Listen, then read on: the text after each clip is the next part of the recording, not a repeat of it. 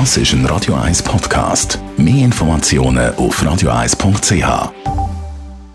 Der Radio 1 Beziehungstyp mit der Paartherapeutin Danja Schifftan.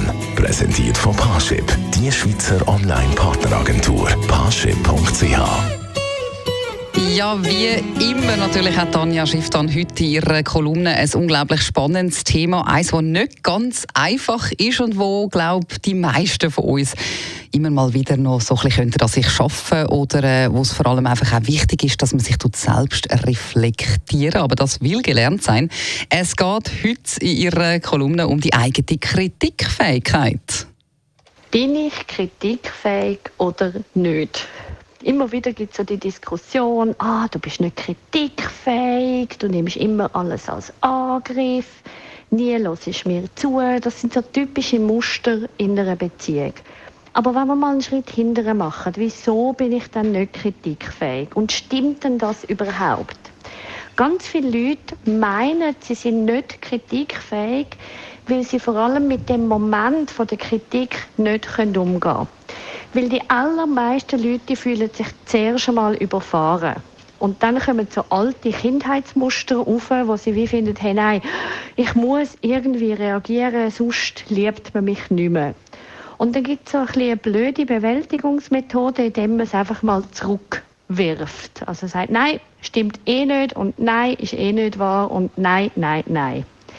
Wenn man selber an dem Thema arbeiten und findet, man möchte eigentlich einen anderen Umgang lernen, dann macht es Sinn, dass man den Moment kann warnen und merkt, wow, jetzt hat mich gerade mal ein Lastwagen überfahren in Form von, ui nein, jetzt ist da eben gerade Kritik auf mich eingeprasselt. Und ideal ist, erstens, ich bemerke es, boah, bin überfahren. Zweiter Schritt ist, Okay, und jetzt schnaufen mal durch. Nimm dir Zeit. Gang laufen, gang dehnen, gang irgendetwas machen. Und erst dann als drittes schau dir die Situation nochmal an und schau mal, ob sie dir jetzt anders erscheint. Was kannst du nehmen von dem, was auf dich zukommt und was nicht. Das Coole daran ist, dass dann der andere schon mal die Message bekommt, hey, ich werde gehört, ich werde ernst genommen. Und für einen selber ist es absolut genial, wenn man dann schon mal merkt, okay, ich fühle mich nicht mehr einfach allen meinen Gefühlen ausgeliefert. Ich werde nicht mehr überfahren von Kritik, sondern ich kann sie mir zuerst einmal in Ruhe anhören und wirken lassen.